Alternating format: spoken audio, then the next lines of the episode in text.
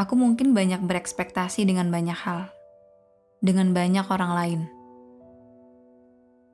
Padahal seringnya aku kecewa.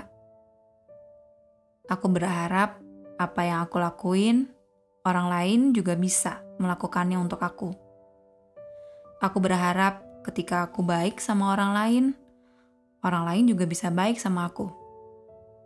Aku berharap ketika aku sulit, orang lain juga bisa menolong aku, sama seperti ketika aku menolong dia.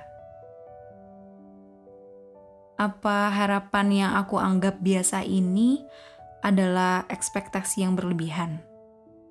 Atau aku yang pamrih? Kadang tuh aku cuma bingung aja. Dan kadang terlintas. Apa emang gak usah aja gitu? Baik sama orang lain. Atau mungkin rasa kecewa yang aku rasain itu sebenarnya dapatnya dari diri aku sendiri. Aku pernah berkorban demi orang lain.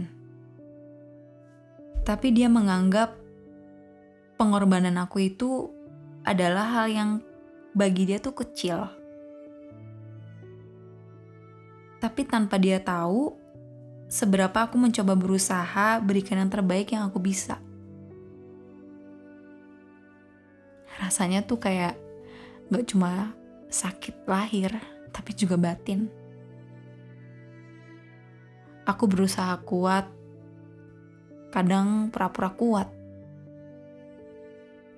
Tapi aku gak bisa tuh bohongin diri aku lagi. Bahwa aku ternyata orang yang sangat lemah.